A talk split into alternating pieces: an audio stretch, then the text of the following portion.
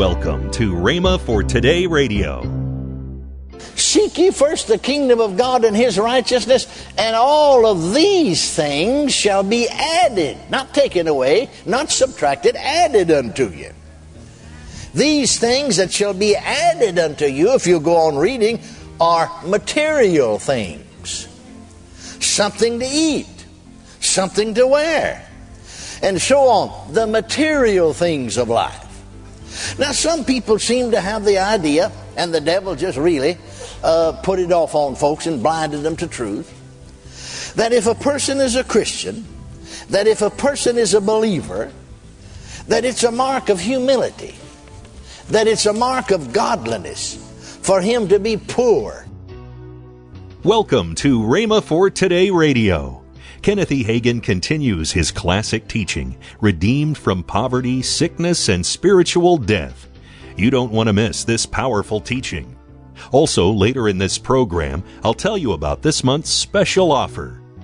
Right now, here's Brother Hagin with today's teaching. Now look at 2 Corinthians 8, chapter and the 9th verse. Look at 2 Corinthians. Here Paul's writing to the church at Corinth. Again, Gentile church. For ye know the grace of our Lord Jesus Christ, that though he was rich, yet for your sakes he became poor, that ye through his poverty might be rich. Now, you see, some folks want to spiritualize that. But no, it means just exactly what it says. Well, we became rich spiritually. That's the only way we became rich. No, we became rich every way.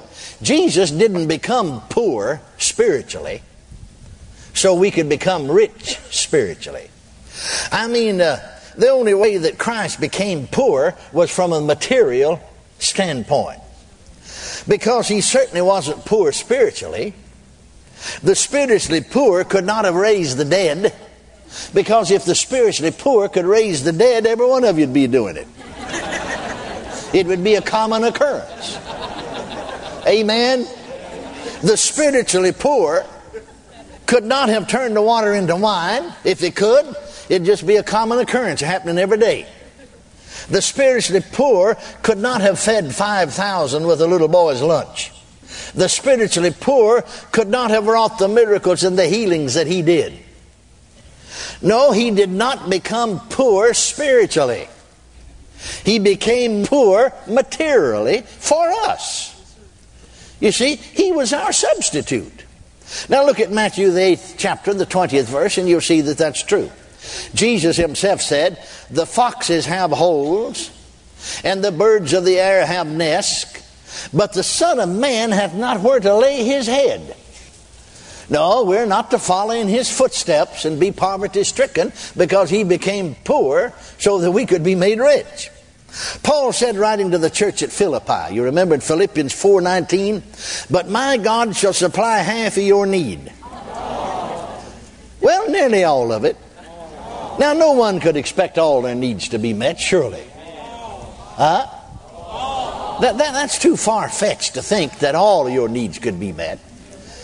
No, thank God he said, But my God shall supply all your need according to his riches in glory by Christ Jesus. That's the way he does it. Praise God. Now notice, but my God shall supply all your need. Now again, folks want to spiritual. Well, that just means spiritual need. No, he said all your need. And so that would have to include financial and material needs as well as others, or else it's not all.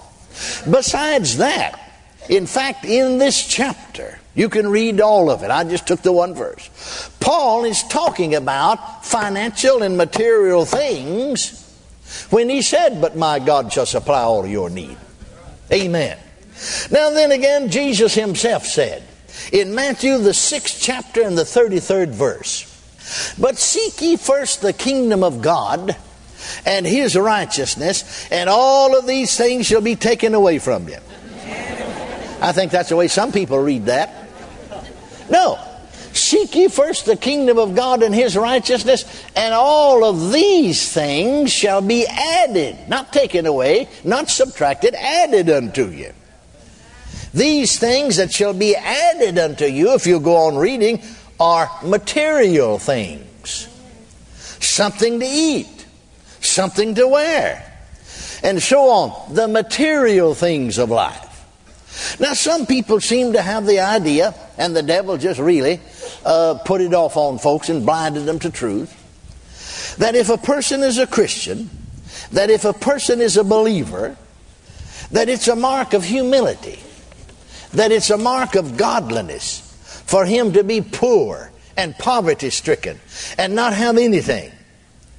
They seem to have the idea, you know, that it's a mark of humility for you to go through life with the top of your hat out, the soles of your shoes wore out, the seat of your pants worn out, and just barely able to get along. In fact, live on Barely Get Along Street, way down at the end of the block, right next to Grumble Alley. but no, that's not what the Bible teaches. No, that's not my Jesus. That's not my Father. That isn't what Jesus said. Look at it again. Matthew 6:33 Seek ye first the kingdom of God and his righteousness and all of these things these things as I said was here in the material realm shall be added unto you not taken from you. He said they'll be added. They'll be added unto you. Now here's another good one. Praise God. Luke the 6th chapter. You're familiar with it. 38th verse. Jesus himself is speaking he said, Give, and it shall be given unto you. Now, I realize that this covers the whole spectrum of giving, but it also includes financial giving, doesn't it? Give, and it'll be given unto you, good measure, pressed down, and shaken together, and running over, shall men give into your bosom. For with the same measure that ye meet, in other words, the same measure that you give. Withal, it shall be measured to you again. Now, you see, that introduces us to the law of sowing and reaping. After all, in the area of finances, sowing and reaping works just like it does in every other area of life. Paul, you remember again, writing to the Corinthians in talking about money and offerings and giving, said, He that soweth sparingly shall also reap sparingly. He that soweth bountifully shall reap bountifully. Amen. Well, somebody said, I never have reaped bountifully. Well, I know it's because you haven't given bountifully. Well, yeah, I've sowed bountifully. I give a nickel every time I go to church. Yeah, it would be funny if it wasn't so pathetic. No, that's not sowing bountifully. Yeah, but I sowed bountifully and I never have reaped bountifully. Now, if you repent, God will forgive you for lying. Because if what you said is true, either you're a liar or God's a liar. One of the two. Because God's Word, the Bible, is God speaking to me. Now say that out loud. The Bible is God speaking to me. Now say that again. The Bible is God speaking to me. Well, rather than God said. God said, He that soweth bountifully shall reap bountifully. He that soweth sparingly shall reap sparingly. Amen. Then if I claim that I've sown bountifully and I've not reaped bountifully, either I'm a lying or God's a lying. Now I don't know about you, but the Bible said, let God be true and every man a liar. So I'll just say it just like the Bible said, you're a liar. Amen. That's what the Bible said. You know the Bible said that? It said, let God be true and every man a liar. No, the truth about the matter is, though, that some folks give and expect God to settle up by next Tuesday. God doesn't always settle up on Saturday. He doesn't always pay off at the first of every month. He doesn't necessarily always settle up the first of every year. But sooner or later, sooner or later, payday's coming. Glory to God. Payday's coming in this realm and in this area just like it does in every other. See, some people think they get by with wrongdoing a lot of time because you see, payday didn't show up right away. A month went by and no payday come. Well, I got by with that. Believe I'll do that again. And so they do it again. I'm talking about committing sin and then they wait 40, 50, 60 days, nothing happened. Well, I got by with that. I'll just make a practice of that. Because you see, I got by with it. God don't always pay off. But you see, Paul wrote right here to this same church. Read it to be read throughout the churches. Let's go back here with 20th chapter Deuteronomy. Let's go back again to Galatians. You see, we take this text, now there's some folks do, I never have, but some folks do, and preach this, you see, to sinners, and, and in a sense it's true, all right. But right on the other hand, this is the sixth chapter of Galatians, Paul is not writing to sinners. He's not writing to the world. Notice here what he said. Paul, the very first chapter of Galatians, the first verse, Paul an apostle, not of men, neither by man, but by Jesus Christ and God the Father, who raised him from the dead, and all the brethren which are with me, unto the churches of Galatia. Churches, plural, not one church, churches of Galatia. This letter was to be sent from church to church and read in all of these churches. So he's not writing to sinners. He's not writing to the world, though indirectly it may apply to them. But look here into this sixth chapter of Galatians and notice the seventh verse. He said, Be not deceived. God is not mocked. For whatsoever a man soweth, that shall he also reap. Now then, stop just a moment and realize that that doesn't just apply to wrongdoing that applies to right doing as well, doesn't it? He's going to reap. Amen? Now look at the previous verse and, and it'll help you even more. Look at the sixth verse. Let him that is taught in the word communicate. The word communicate, a better word is give. Give unto him that teacheth in all good things. And so you see, he's really also talking about giving. Let him that is taught in the word communicate or give unto him that teacheth, the teacher of the preacher, in all good things. Hallelujah. Why? Don't be deceived. God's not mocked. Whatsoever man soweth, glory to God, that shall he also reap. Hallelujah. Can you say amen? amen. That shall he also reap. You're listening to Rhema for Today with Ken and Lynette Hagin. I'd like to tell you about this month's special offer. The first item in this offer is Kenneth E. Hagin's CD entitled The Precious Blood of Jesus and the book from Ken Hagin, How to Live Worry Free. The last item in this special is Ken Hagin's three CD series entitled Healing Forever Settled. These three great resources are $24.95 that's $12 off the retail price.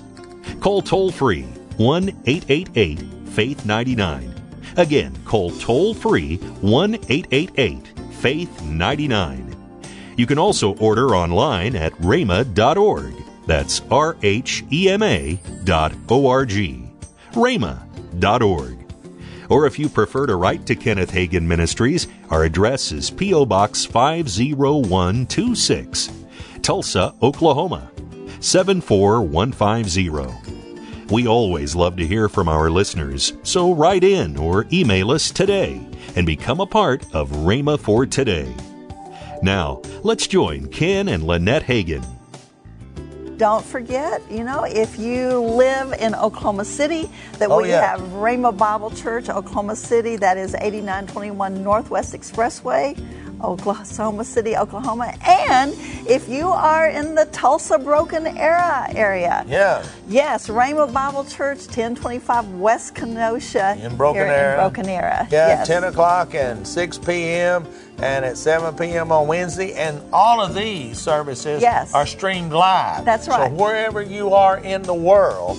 If you go to rhema.tv on your computer, you can pick up these services. They're being streamed live. That's right. Tomorrow, more from Kenneth E. Hagin on Redeemed from Poverty, Sickness, and Spiritual Death. If you'd like, you can visit our online bookstore at rhema.org for other life changing resources. Thanks for listening. That's next time on Rhema for Today with Ken and Lynette Hagin.